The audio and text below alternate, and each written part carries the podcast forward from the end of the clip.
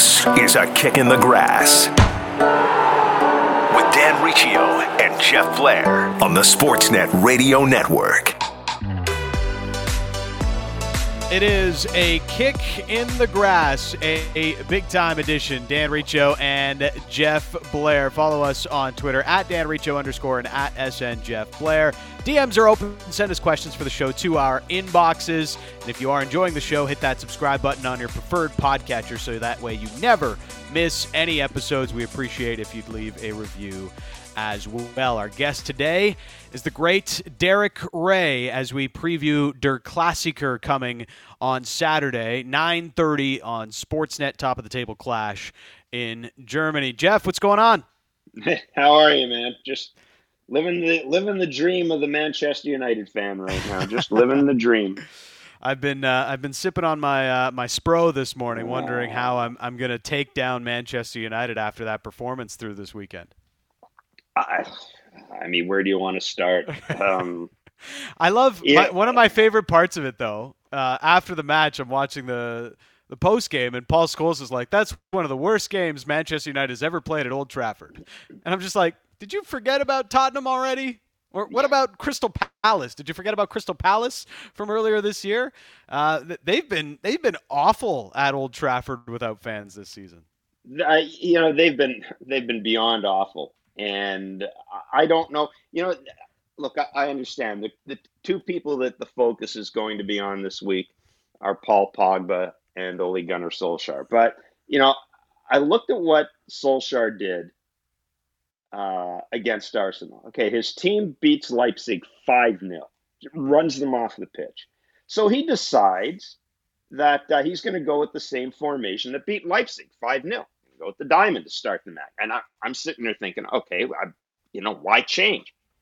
They're horrible. So then he goes to a 4 2 3 1 at half.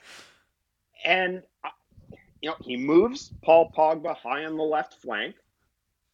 Yep. I, yeah, I think you have to do. So, to my way of thinking, he has made the appropriate tactical changes. He's made the changes that I think most Manchester United fans would like, and it didn't have any impact. So then I look back at the at the the starting eleven, and you know Fred has been one of the most consistent workers for Manchester United since the pandemic. Uh, I I think he deserves a spot in the squad. But I'm sorry, you cannot have Fred and Scott McTominay playing deep and against a team that's going to press you and expect them to be able to play the ball out of there. They just can't. They've got Donny Van de Beek, who we know can play box to box. We know he's very comfortable with the ball at his feet. We know he can play out of the back. And he's not coming on until a late replacement. Oh, and by the way, during the match, only decides that he needs to replace like for like and bring Matic on. So what I'm saying, Danny, is I understand why he started the match the way he did. I, I, I don't necessarily understand the starting lineup. I understand the formation. The change at halftime seems to me to be logical. Paul Pogba needs to be farther upfield.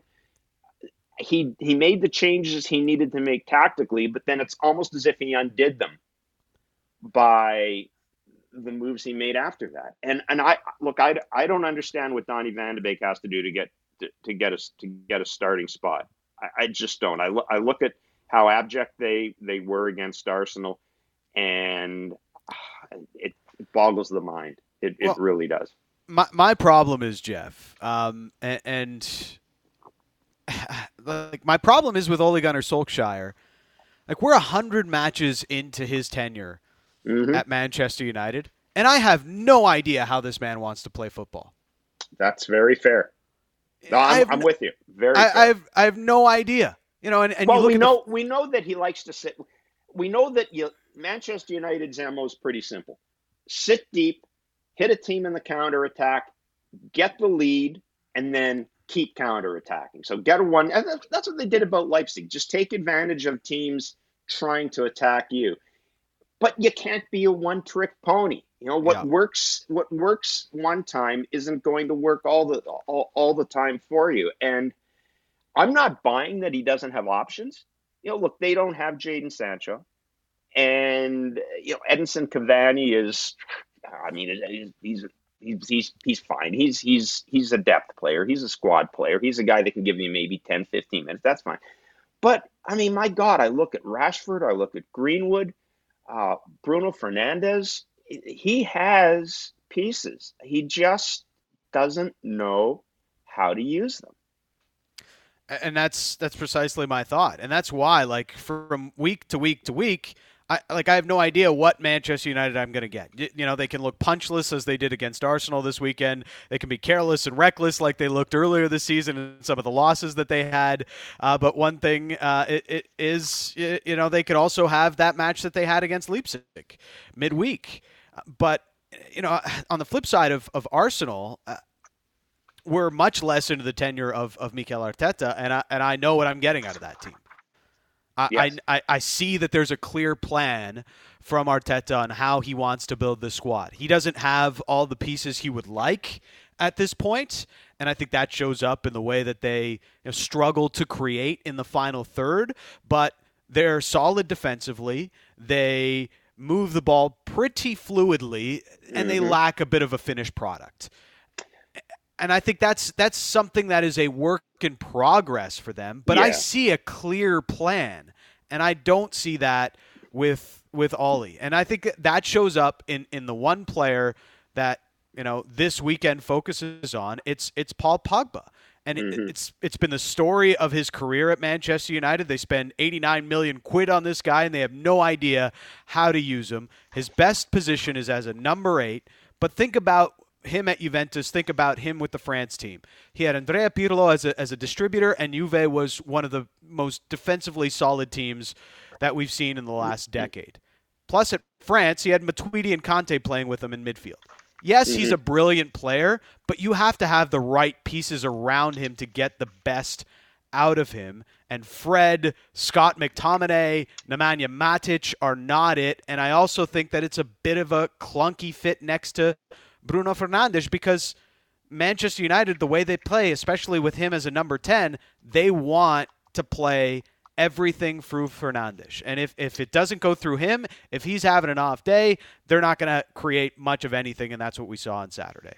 Yeah, it's, you know, a couple of things. First of all, about, about Arsenal. Um, it, you're right. You know, look, they, they won 1 0. I'm not certain that having Pierre Emerick Aubameyang subjugate himself for the better, you know, for the greater good is necessarily the way you win trophies if you're Arsenal. I still think he has to be your best player, but and, and that's something that I think that, that I think Arteta w- will work out. Um, you know, he's got options now. I mean, I love Saka.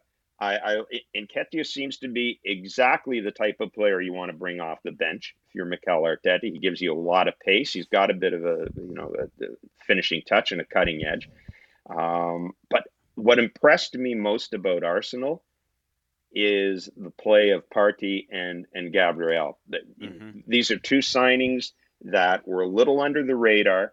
They certainly weren't sexy signings, but they've both given they've given Arsenal something they haven't had in the past. I thought Partey was a, Partey was a was a dominant player. He he yep. he broke up everything Manchester United was trying to do. I think he's a wonderful player. Now, as for you, you talked about Pogba, and before we went in the air tonight, I went back and and and looked at some stuff. Paul Pogba with the French team because Didier Deschamps is, is clearly the one guy who has figured out how to use Paul Pogba successfully. So this was kind of started. René Meulensteen, who's uh, Sir Alex Ferguson's assistant coach for six years, was was interviewed by one of the Manchester papers this morning and talked about Pogba, and and he said.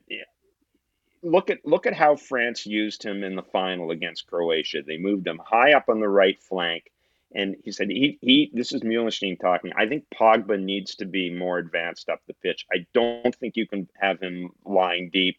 He has to be in a position where he can make decisions, where he can have players running off him. Or, and this is something we haven't seen, when's the last time we've seen Paul Pogba take one of those shots from just outside the box? Which yeah. is what he what he did that at Juve, he did that for the French team. And Didier Deschamps had an interesting comment about about uh, about Paul Pogba. And essentially, what he said is Paul Pogba can be a really good player on a very good team. You know, he's not necessarily the guy you build your team around, but he's the guy who can be influential on a good team. It's just it's it's who you surround him with, and you have to acknowledge the fact that he needs some freedom, and you have to acknowledge the fact that when you give him that freedom, he's going to make mistakes. But the key is, if Paul Pogba's mistakes are in midfield, right, or in the other team, eh, you know, outside the other team's box, if he makes mistakes like that, that's one thing. But making having him play deep and forcing him to work hard in his own in his own area, that's why you've seen him you know concede two penalties in the past three matches. I mean that he shouldn't be there. Yeah. He shouldn't be in the position where he is the last guy between the attacker and and and the keeper. So I that's you know to me, Danny, it seems obvious. It's you have to decide if you're Manchester United whether you're all in on Paul Pogba, in which case you try to make stuff work around him, or you just have to come to the conclusion that he doesn't fit, and you have to move him on. But the the relationship can't keep going the way the way it has. No, it can't. Uh, I I personally just think that they should they should move on at this point and continue building their team around Fernandes and, and Van de Beek. Yep. Uh, and, and, and move forward. You know, um, you, will still be able to get a pretty good feedback for, for Paul Pogba. Um, it, it's not. I mean, he's not. I don't want to compare him to Mesut Ozil, but you know that like that's that's just kind of it. You know, Mikel Arteta. Well, we're almost made, getting there. We're yeah, almost Mikel, getting to Ozil stage. It, it, feels like it, right? You know, at least. You know, I complained about you know the way United looked and, and the way they played with McTominay and Fred against Chelsea, and, and leaving guys like Van de Beek and, and Pogba on the bench. But you know, it it almost feels like they have more of a, a, a cohesive identity when they do that rather than you know Ollie trying to fit these pieces that he doesn't know how to kind of get the best out of all on the field at once. And and and Arteta, he's made that clear decision with with mm-hmm. Ozil. He's just like this guy doesn't fit for me. He's, he's not going to mm-hmm. give me what I need. So like I, I'm just phasing him out. And you know, good on the Arsenal brass for giving him that that sort of leeway. And it doesn't look the best on the club, but you know they made that decision and and you can see like there's elements of their game where they miss a player like Ozil where they could use that defense splitting pass or something of that ilk but that's that's not how Arteta wants to build his team and so he's done with Mesut Ozil and that's just it and now you see an identity and you may not love it you may still not see the end product there with the goals coming but this is all I need to know about Arsenal right now is to see that they're moving in the right direction and they're putting the building blocks in place. They've got the best defense in the division, despite already having to play away at Liverpool, Manchester City, and Manchester United. They've only allowed seven seven goals. Yeah, and they've well, played look, those I, three teams away. I've been they've played. I've been all teams. in on Arteta, as you know, since yeah. uh, I, I, since the start. I, I think Arsenal Arsenal really has something good going right now, as you mentioned there's a clear plan. Uh, look, I, I look around the Premiership. Uh, you know, Liverpool has has serious injury concerns. Man City, they're getting Jesus back apparently on Tuesday. Aguero could be back against Liverpool on Sunday, but they that team seems as if it's out of sync. Manchester United's a mess. Chelsea, you know, real questions about Frank Lampard. I think maybe he's starting to figure out his best midfield. I think we saw that this weekend, but still some questions around around. It's uh, it's Burnley. I'm Frank. not. I'm not. I'm not ready to to yeah, paint fair. too rosy of a picture there. But you know what? We don't have it's the first time in 53 years that there are no unbeaten squads through yeah. six matches. And if if you do the math, it's entirely possible that you could win the Prem this year. There's someplace between 80 to 85 points might do it. Yeah. And could now I'm not saying Arsenal's going to win, but if you go if you look at those totals could could arsenal be could they get in fourth absolutely they could i think this weekend has proven to me two things and one as much as i, I hate to say it you were right about tottenham i think tottenham's very much a factor here i think spurs are a real factor yep. and two i think arsenal is a lot closer to top four than a lot of people think they are I, uh, I I see them as a top four contender, not a true uh, top of the table contender yet, and they, it's tough to see them as that until they start spending in the same way that Liverpool Correct. or Manchester City are. Um, but you know they've certainly got a pathway towards success under Arteta, and I don't think I've felt that since since Wenger left uh, with Arsenal until now. Uh, the matchup of the week upcoming in the Prem is Liverpool and Manchester City. So the two teams we had tapped uh, for top of the table will meet on Sunday. And uh, Liverpool now back atop the table. Uh, Tottenham with another win are just in behind as uh, the table maybe starts to uh, take shape in the Premier League. But let's head over to Italy, Jeff, where Ah. uh, Zlatan Ibrahimovic is dominating the headlines. And even today, when we tape this on Monday morning, he has uh, tweeted out, long time no see, a picture of him in a Sweden uniform. So there is a lot of speculation that he is returning to the Swedish national side at the age of 39. Oh, please. But there is uh, no player in the world right now that is grabbing more headlines than Zlatan, even though he's 39. It's, uh, I mean, it's brilliant. And he's got Milan at the top of the table in Italy. He's the top scorer in Serie A. He's got seven goals in his first four matches since that, that one year contract. Yeah. And, you know, we talked a little bit about it before he came in the air, Danny. Who has more swagger right now in Serie A than, than, than AC Milan? Nobody. I, I, I, nobody does.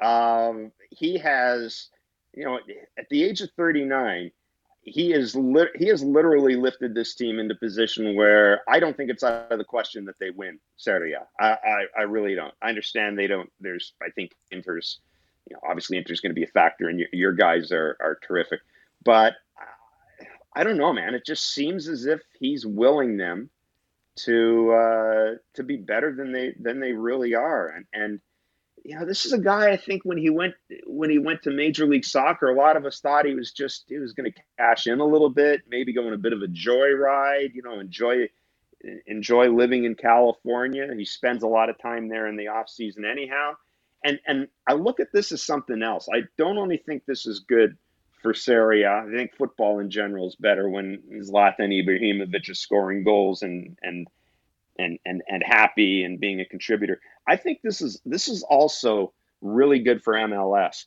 because if you can do what Zlatan has done, go to MLS and instead of shut down your career, come back and play in one of the best leagues in the world. That sends a real message, I think, to a lot of players. And and I really do think every every time Zlatan scores a goal, Danny, I think it's an advertisement for MLS. and I think that's hugely important going forward. I have I have a lot of thoughts on this. I know that there's a lot of people that are like, well, what does it say about Serie A that 39 year old Zlatan is is dominating in the way that he is? And to that, I I also say, well, let's let's give the man the respect that he deserves as you know, the only player of this generation that kind of comes close to the tier of Ronaldo and Messi. He's not mm-hmm. there, but he is number three, and there's not really anybody close to him in terms of a forward of this generation, at least for me. And one of the things about Zlatan that I, that has changed in these last couple of years for me is the idea that he's because he does this as a persona, Jeff, but it's it's more it's more just about the persona. You know, he, he sounds selfish and he's cocky, he's arrogant. But what I've learned is he's a great teammate as well mm-hmm. because he's a winner. And so many will point to, to the sta- different stages of his career uh, and, and how he showed up as a selfish kind of a player. But you know what? He went to Ajax and he won. He went to Juventus and he won. He went to Inter and he won. He went to Milan and he won. He went to Barcelona and he won. Paris won. You know, even mm-hmm. at LA Galaxy last year, okay, he didn't win MLS, but that team is a dog and pony show in the last five years outside of the, uh, their time with Zlatan. He raises the competitive level of every player around him in a team. And Milan is one of the youngest teams in the top five leagues of Europe, and they couldn't come together. They had no gel, they had no identity. Zlatan gives them an identity, and he brings. Uh, a give a bleep meter to that young side and he raises the level of everybody in there as a leader on and off the field. And from everything that I've read out of Italy in, in on the training pitch and the, the level of competitiveness that he brings each and every day to that squad. And that's why they are legitimately the biggest threat to Juventus. And it is because of Zlatan and everything that he brings to that team. Since he showed up there, Jeff, they're averaging more than two points per game since he joined them last January. It's absolutely and, been an unbelievable turnaround. And I would also ask people, uh, and you're right, there are people out there who are going to ask the question, well, what does it say about Serie A that 39 year old Zlatan can dominate it? Look at the goals he's scoring. Look at the type of goals he's scoring. You know, that it, it, it the, Zlatan doesn't Zlatan doesn't need to have somebody make a mistake for him to score a goal. He can literally create a goal out of nothing. So I understand what you're saying. Other people are going to look at it and wonder, well, both the defensive deficiencies. But I just I urge people to look at those goals and tell me how much of that is a defensive deficiency or how much of it is Zlatan just making something out of nothing. Which he to me he's still Messi and Ronaldo were great players, but if I want somebody to make something out of nothing, you know, especially in the in in in the other team's box, it, Zlatan's the guy and uh, you know, at 39, you know, he doesn't have the pace that he once did. He's used this line a couple of times in Italy. Uh, I think it was in the first game of the year, and he had he had a couple of goals. And he's like, if I was 20, I would have scored four. You know. well, my favorite is a bicycle kick. He says, "Why run when you can fly?" Come on. Who else comes up with that? Uh, just just Zlatan, and uh, it's it's pretty incredible how he's been able to do that. And I know Serie A is kind of getting the retirement league kind of uh, stamp on them with uh, the way that Zlatan has played, and Ronaldo has been dominating. Obviously, uh, even Frank Ribéry has seen a bit of a renaissance uh, with Fiorentina, but. Um, you know, you, you, just can't deny how good Zlatan has been, and, and he is phenomenal and bringing a lot of eyeballs back to, to Serie A, I would think. Uh, Cristiano Ronaldo also returned from uh, his COVID uh, absence, a couple of weeks, uh, scores minutes into coming on as a substitute, which is a very strange sight to see Cristiano Ronaldo come off the bench in a game. I, I, I don't think that's happened many times over the years. But uh, Juve were dreadful without him, Jeff. And um, I, I've made my stance pretty obvious on this show. And anywhere that people will listen uh, that I have not been a fan of the signing of Cristiano because uh, it, it, put too much on one player. But I, I can't deny it anymore. This team, they need Ronaldo for success.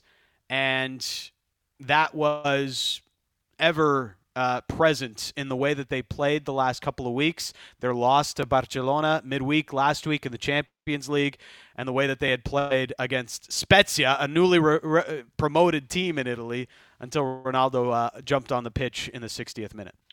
And here's the thing about Ronaldo, and, and it, it ties in a little bit with Zlatan because I think we're at a stage now with Messi and Ronaldo where I think we need to do something. We we need to look beyond simply how they are performing on the pitch and how many goals they're getting, and I, I think we need to see how both of those players, how each of those players helps their club transition into the next phase because it's pretty clear that Barcelona is going through a transition. I think Juve has to, and this is why I bring in Zlatan we know that Ronaldo and Messi are the, two, uh, the, they're the two best players in the world right now. They have been they have been for for years. That argument is no one's going to decide it. I mean, you're either a Messi guy or you're a Ronaldo guy. I happen to be a Ronaldo guy. But if they can see what Zlatan is doing with that young team, that to me is going to be the next measure of Ronaldo and uh, and and and Messi. You know, absent a World Cup. Obviously, if Messi could take Argentina to a World Cup, it, it would be remarkable. And if Ronaldo could take Portugal, to, it, it would be remarkable. But I'm going to watch how, at this stage of their career, those two players help their giant clubs transition, and that that'll be an, that'll be a fascinating story because I'm not certain, Danny, that it will be easier for Barcelona to transition compared to Juve. I, I think Messi, I think Messi is a bigger impediment to Barcelona successfully transitioning to the next phase than Ronaldo. I don't know how you feel about it, but I think Messi can be a bigger impediment than Ronaldo. He is uh, he's a lot quieter, Messi, but um, he also does a lot less work defensively, and he can mm-hmm. he can pout a lot more uh, than than Cristiano does, and uh, in, in, different ways. Um, I, I, do see what you're saying in that. Um, I, I, just you know my my my problem has always been with it in that you know Juventus even with uh, Pirlo and Pogba. Just look at their their last trip to the Champions League final when they did lose to Real Madrid you know, and the, the different iterations we've seen of them through the years, even when they got uh, Carlos Tevez to come into to that squad, it's always been about the team. And when they made the Ronaldo signing, it became more about the player and filtering uh, things through him. And and you know, they're quite clearly still built to have success around Ronaldo and because of Ronaldo. I just don't think that that was a sound decision at his age but here they are. And yes, that winning mentality, that uh, you know, bringing a, a, a, winning feel to the training ground, and what that does for young players. I, think that is something I've even understated uh, through the years. So I definitely uh, am coming around on that fact. Uh, we'll see, but uh, I'm still not convinced of Andrea Pirlo as manager either.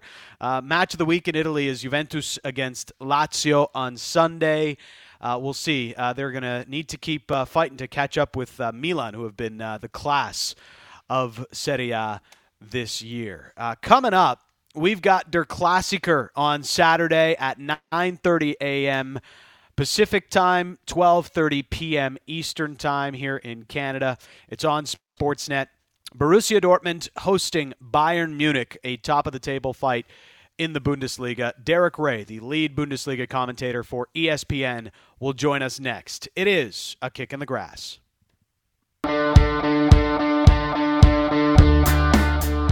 Der Klassiker and a top of the table fight between Borussia Dortmund and Bayern Munich. It's coming on Saturday, a 12:30 Eastern Time start, 9:30 Pacific on Sportsnet. And now joining us to discuss it is lead Bundesliga commentator for ESPN, Derek Ray. Thanks for this, Derek. How are you? Thanks for the invitation, Dan. I'm well. Looking forward to this chat. Yeah, as as are we. It's uh, it's it's crazy. You know, it's it's still weird that we're uh, starting this new season when it just felt like uh, Bayern were holding the Champions League trophy not all that long ago, but here they are, and once again they're they're finding their dominant form as they get ready to take on Dortmund Saturday. Uh, what have you made of Bayern Munich so far this year, uh, Derek?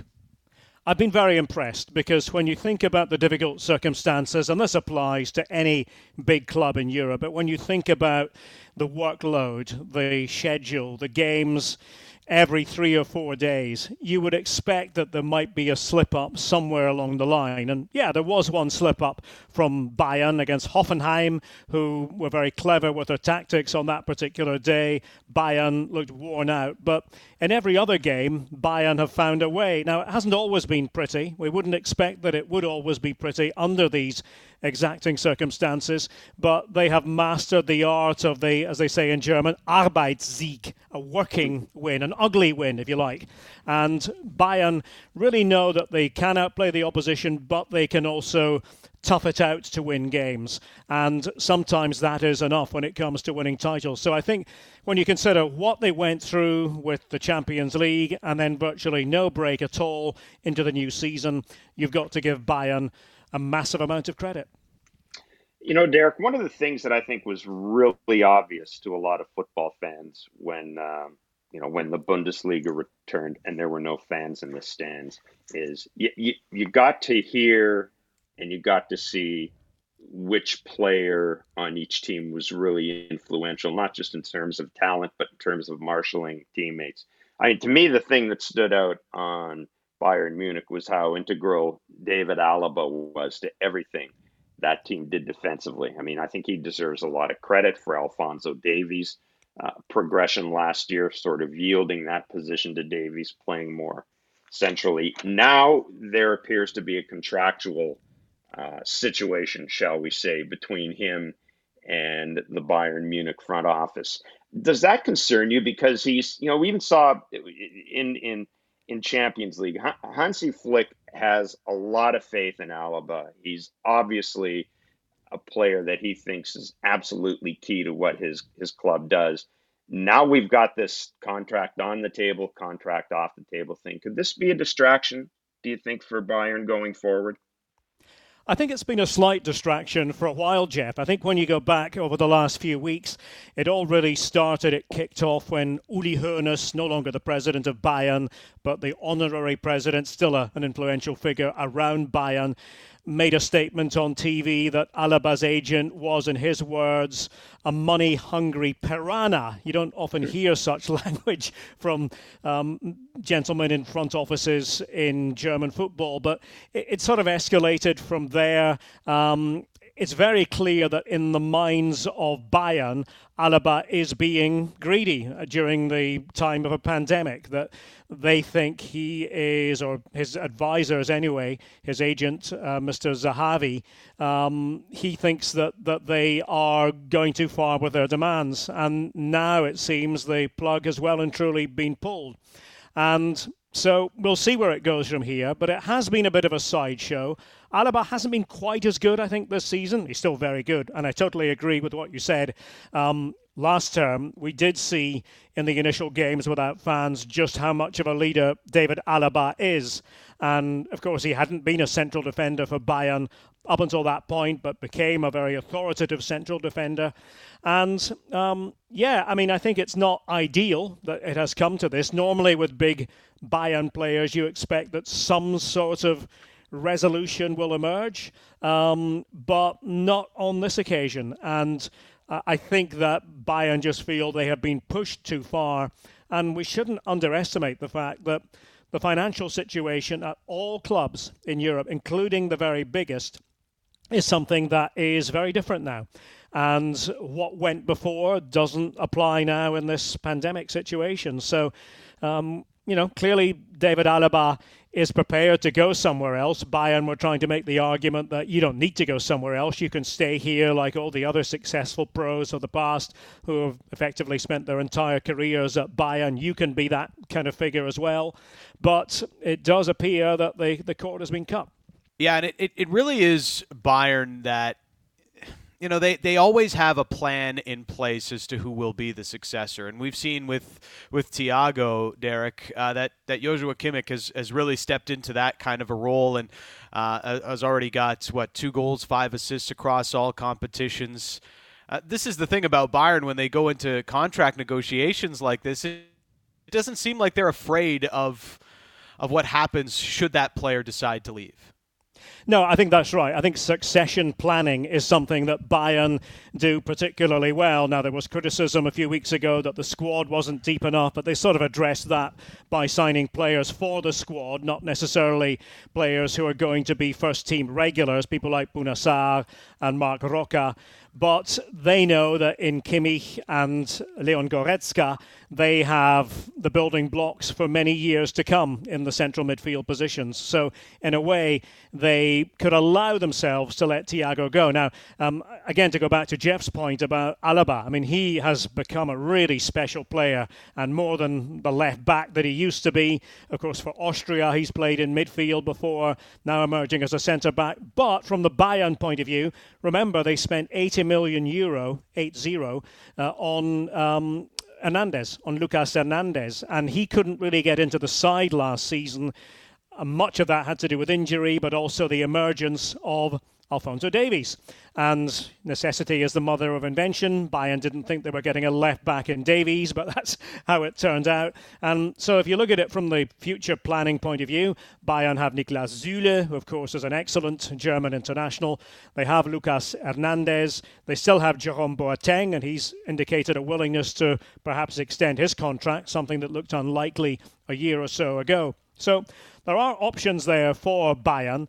And uh, again, I think with every negotiation, there does come a stage where one party says, enough, we are not going to continue this conversation on the current basis. And that is what has happened with Alaba. But Bayern wouldn't be doing that if they didn't think they were well covered in those positions. I, Derek, I'm wondering what you make of Thomas Muller's, I, don't know if you'd call it resurgence under Hansi Flick. I think you, you probably could term it that. He certainly seems to be happy with his with his football right now. He's even suggested he might be open to being asked back into the German team, uh, the national team, after he said that he that essentially announced his retirement or suggested that he was not interested, at least in that. What what's happened to, to Thomas Muller in, in the past eighteen months under under Hansi Flick?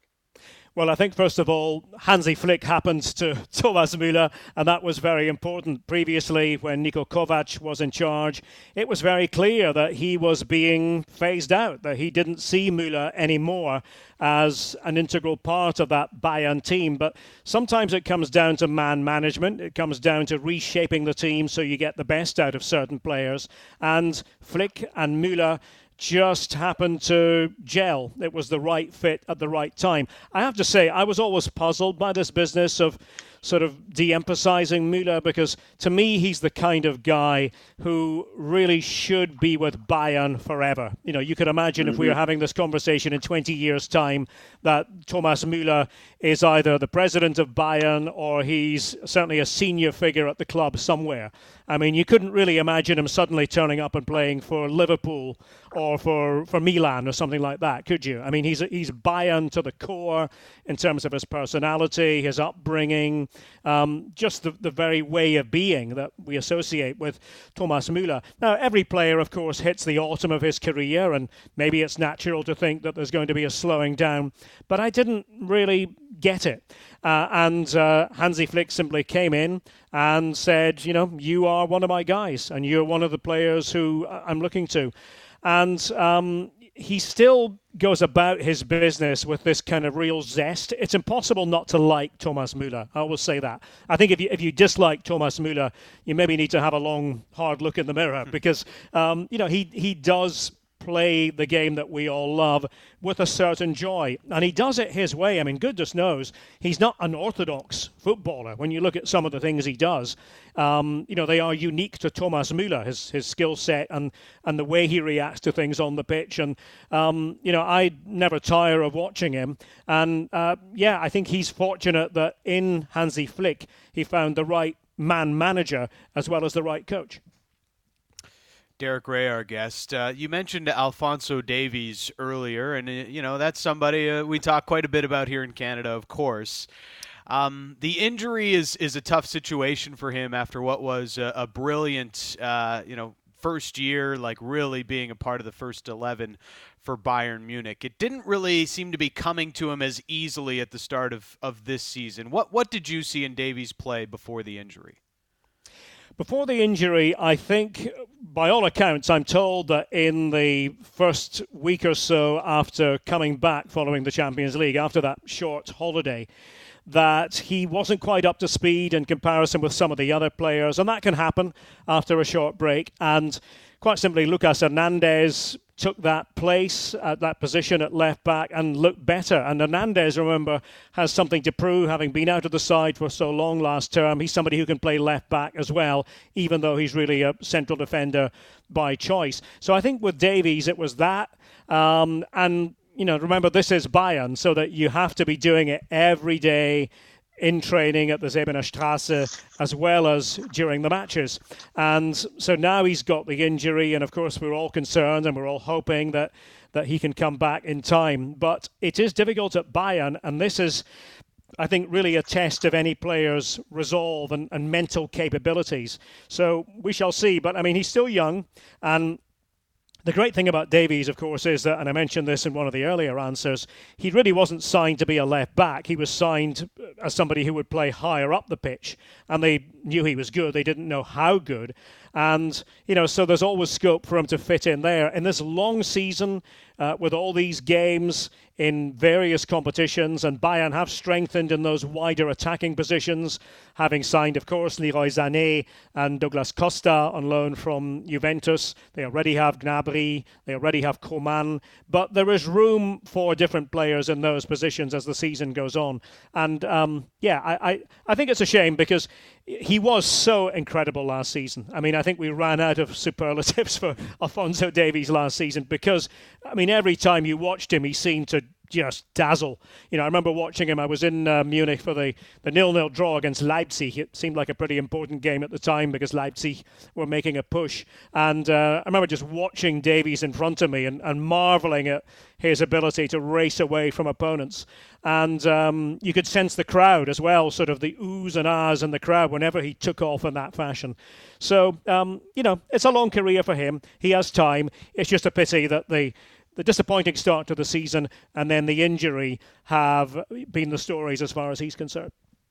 Now, Derek, uh, it's fitting that we go into Der Klassiker with uh, both Dortmund, both both Borussia and, and Bayern tied at the top of the table. Uh, Borussia trails by goal difference, uh, thanks to Borussia Mönchengladbach beating RB Leipzig. So those two teams are at the at the top of the table. How important is this match for Lucien Favre? I think it's hugely important because the reputation he has now is as someone who is a very good coach, a good teacher, somebody who can bring attractive football to a particular club, in this case Borussia Dortmund, but the reputation still is there, as far as he's concerned, uh, of, of someone who doesn't win these big games against Bayern. And that, unfortunately, was what happened last season. Yes, he did beat them in the Super Cup, the German Super Cup, but you would always trade that for a victory over Bayern in a league match against Germany's record champions. So he is being watched closely. I mean, it certainly was debated heavily at the end of last season. Should they keep him? Should they not? Um, and, you know, he made it clear he wanted to stay. And he's on probation. I think it's fair to say. Uh, maybe that's cruel because you know, you, sort of ask the question, what more can Dortmund really do? You know, mm. when you're up against this Bayern machine, the best team in Europe, as we can see. Well, you sort of almost have to to become the best team in Europe yourself in order to put one over them. But in these individual games, Borussia Dortmund do need to fare better. So that's why I think it is very important, and I think a lot of eyes will be focused on Lucien Favre. His contract, of course, up at the end of this season.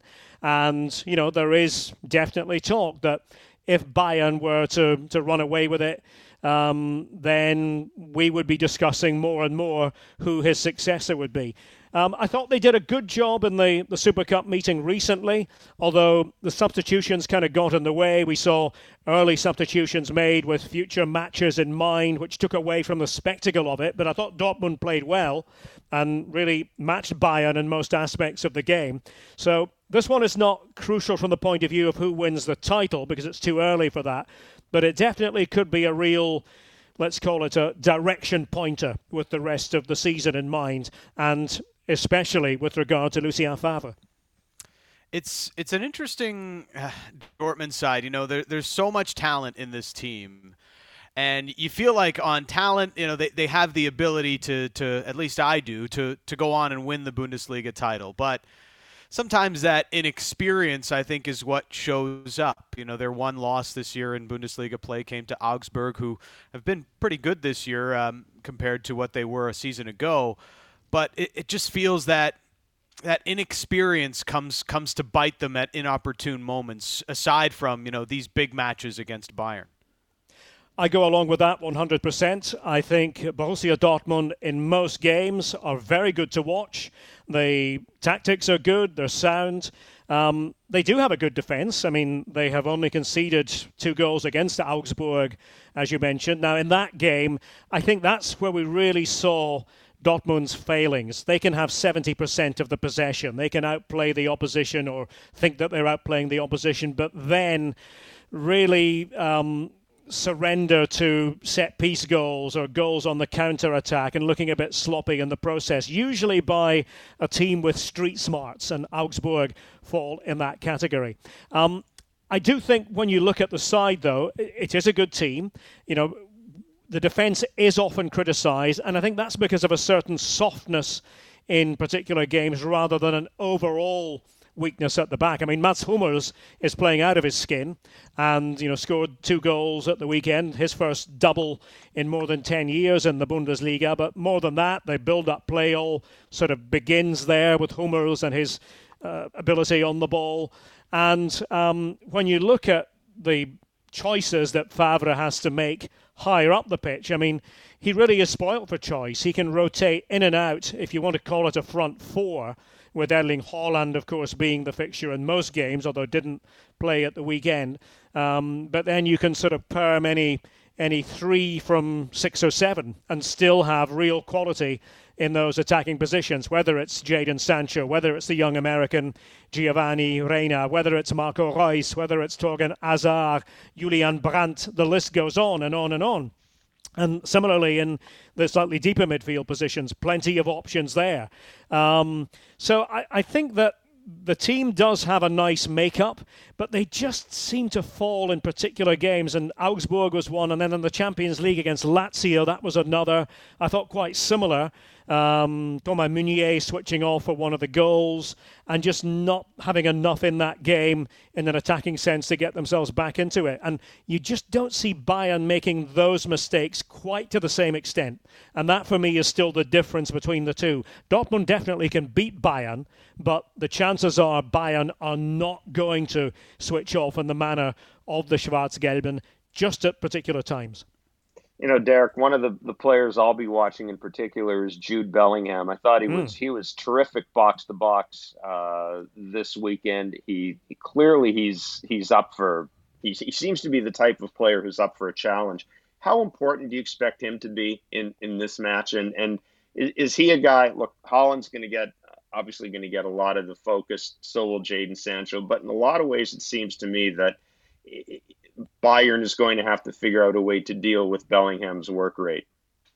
Well, Bellingham is very mature for such a young player. I, I read a really good interview with him uh, conducted by Kicker magazine just the other week, and I couldn't believe that uh, the words were those of, of one so young.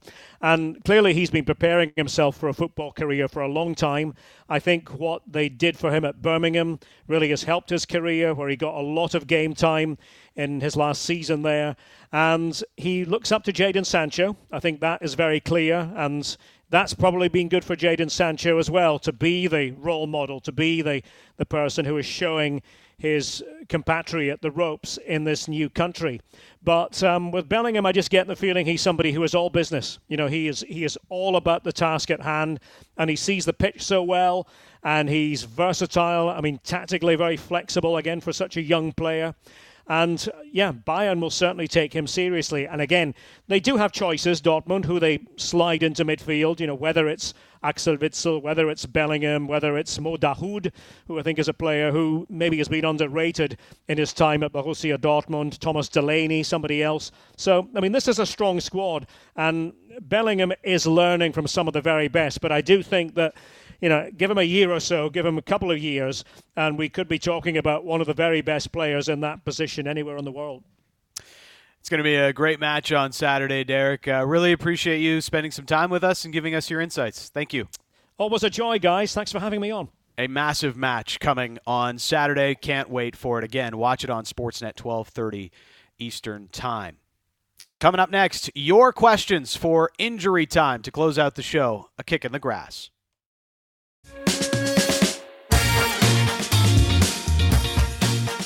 It was Aber Villa who led the Fantasy Premier League this week for a kick in the grass. He had uh, goals from a couple of different places, which doesn't hurt. Jack Grealish continues his hot start to the season.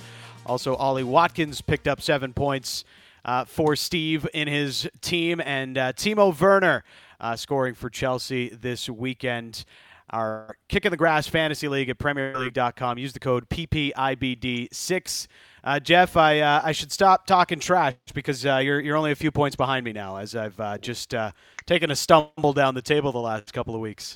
Slow and steady wins the race. As I tell you, when you when you're in a when you're in a, a, a fantasy league with with like 30, 30 other people, it really does depend on who you captain uh, yeah. in that particular week because I think. Mm, if you look at the teams, most of us have kind of kind of settled, I think, on on on who we like in terms of players, and now it's just simply a matter of you know finding who who gets the C, and that's been hard at the start of the year because there've been so many goals. There've been so many goals at the start of the year. Uh, all right. Injury time is how we close out the show. It is questions from you, the listener, that we answer with these last few minutes. At Dan Riccio underscore and at SN Jeff Blair. Send us a private message uh, with your questions. And also, uh, you can hit me up on Instagram at Dan Riccio with questions each and every Sunday ahead of our Monday taping. All right. First, uh, we had a couple of questions come in from a couple of folks. Our thoughts on Bev Priestman as the new coach of the Canadian women's team, Jeff. Well, I mean, look. Initially, I was hoping that it would be a somebody who played for uh, for John Herdman, a Canadian. Like a lot of people, I think I, I you know I wanted Rhian Wilkinson um, to get the job initially. I hadn't thought of Bev Priestman only because she was in the England setup with the uh, you know with the English women's program, and I just frankly just kind of assumed that that uh, you know that that she would she would remain there.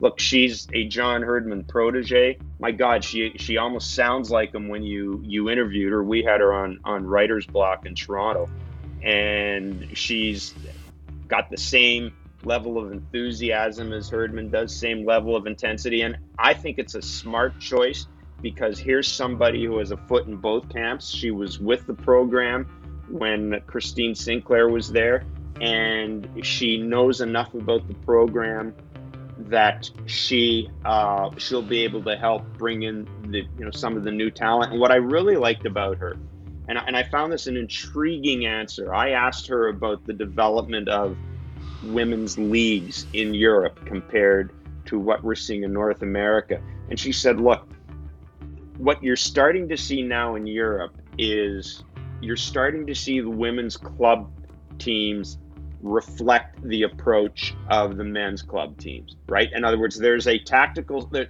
Manchester City's tactical setup is essentially based on the principles of Pep Guardiola. That's the setup that the women's team uses. And it was interesting hearing her say that a lot of the European coaches are kind of adapting the methods of the higher profile European men's coaches. And the game in Europe is much more tactical than it is here, whereas you know the, the the women's league in particular it seems to be a little more free flowing a little more based on the athleticism and, and, just the raw talent of the players. So I think this is going to be great. You're going to have somebody who's got a little bit of tactical nous from being in in Europe and being exposed to the women's program, bringing it over here. I think it's a I think it's a really good I think it's a really good hire. And you know the other thing it does too, and and this is not to take anything away from Bev Priestman, and it's not to take anything away from women's soccer at all, but I think it's the fact that she will have an open door uh, with John Herdman will make a real difference to the transition of this program going forward. And I'm especially thinking of the like, like the nuts and bolts of the development of women's soccer soccer regionally and nationally, which is something John Herdman believes in. She does as well. So I think that's important. It's important that you bring in somebody who knows where Nova Scotia is and where Manitoba is and where Saskatchewan is. Yeah, it's um it, it is a tough spot for the Canadian teams, uh, both men and women, uh, given the pandemic and not being able to get your squads together and, and, and really get some games in. Um, they're not going to be playing through the November windows, so uh, neither Canadian international senior team is going to have any matches played for the rest mm-hmm. of 2020. And you know we've got the Olympics next summer. You've got a new coach. Uh, is there new principles? How does that all factor in?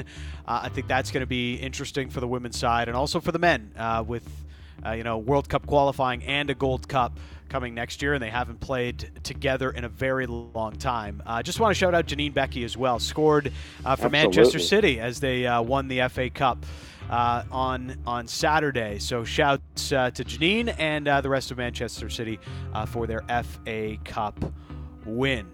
Uh, all right, let's stay on that front. Jalen has this question: Christian Pulisic or Alphonso Davies? Who you taking, Jeff? Uh, well, I'm taking Alphonso Davies, and I'm not not just because. Would we have to hand in our citizenship if we didn't? well, I was going to say beyond that, you know, Jonathan Wilson named him in his World 11. Right? Wow. Enough yeah. said. Um, he is redefining a position. He it's not to take anything away from Christian Pulisic. I was going to say that he's also been healthier than Christian Pulisic, although you know clearly that's not the case. That that's not the case right now. But I, I think he's I think he has a chance to be a a more dominating, a more influential player than Christian Pulisic does. Now, internationally, internationally, I don't know. Uh, I, I think I look at the U.S. men's team and some of the younger players the U.S. has developed, and I, Dan, I, am I mean, I have real concerns. I think we're, I don't think we're that far away again from from the U.S. program absolutely dominating Concacaf. They've got so many good young players, and they're playing all over the place. Yeah, it's uh, it, it's crazy. You think of uh, Sergiño Dest, uh, who's maybe been one of the lone bright spots at Barcelona for the last uh, couple of weeks, uh, alongside uh, Ansu Fati. Uh, but Josh Sargent scored in the weekend for uh, in the Bundesliga. I mean, there's just American players everywhere. Right? is phenomenal. Reyna, uh, is a phenomenal. He's going to be. Ch- I'll make this. I'll make this prediction right now because I think you know the argument in Concacaf has been sort of who's better, uh, who's the best player in Concacaf. We're about. I would say we're about 18 months away from putting him in that discussion as as, yeah. as, as, as, being an American player. I, I think it's I, I, think he will eventually eclipse Pulisic as as being the most dominant American player. Uh, Tyler Adams has been really good at, at Red Bull terrific. Leipzig. Uh, I've loved what Weston McKennie has brought into uh, Juventus as well. So I mean, yeah, they're just littered with talent, playing at some of the biggest clubs in the world now. Uh, it's taken them a few years. Uh, it was tough uh, after what happened with the World Cup in 2018, but uh, clearly, the U.S. is on a better track. Uh, but yeah, still taking Alphonso Davies in that question as well. And finally, uh, we did have a bunch of tweets saying that Steve Bruce would be the first manager sacked. Newcastle hmm. beat Everton on the weekend. Do we uh, still believe uh, that with the way that Newcastle has started this season? No, I, well, I've got. I'm going to go out on a limb here. I think that we will see a manager quit before we see a manager sack. Interesting. I think we're going to see Sean Dyche at some point just pull up stakes and say enough. Um, yeah. And and you know, if you watch what Burnley's done has been remarkable. They spent what they spent just a shade over a million pounds in the transfer window. And Sean, look, Sean Dyche reads, and he knows that a lot of people have him pegged for bigger jobs. And I, I just watching him on the sidelines I really get the impression that we're very close to seeing him go to the Burnley board and say, "Look, let's figure out a way.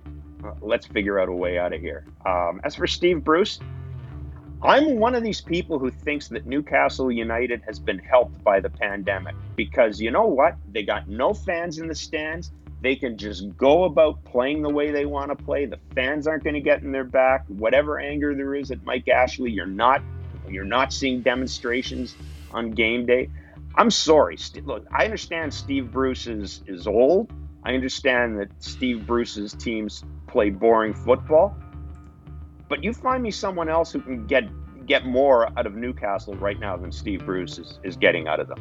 You know, they, they are I just I don't I don't think there's anybody. So I think Steve Bruce stays there for a while. And, you know what? As long as look, as long as uh, Alain Saint-Maximin and and Callum Wilson are happy and being productive and scoring. He's got a really good keeper. He's got a very underrated keeper. I, I I'd be happy with with Newcastle kind of going along. At some point, they're going to have to make a change, but I don't think I don't think now's the time. Uh, Callum Wilson has been unreal. Six goals already. Uh, nobody's really talking about him, uh, but uh, another brace on the weekend. Uh, he's been really, really strong coming over from Bournemouth. Uh, one of the more strong under underrated signings of the Premier League this offseason. Uh, Jeff, it's been a blast. Liverpool, Manchester City next weekend. Looking ahead to that. Real Madrid and Inter in the Champions League, though uh, the way that they've played in the Champions League, both of them, I don't know how big of a matchup that actually is. Uh, so we'll have lots to talk about next week here on the show. You can always subscribe and leave a review. We do appreciate it on whatever it is your preferred podcatcher is. Until next week, for Jeff Blair and producer Cam Bear, I'm Dan Riccio. This has been A Kick in the Grass.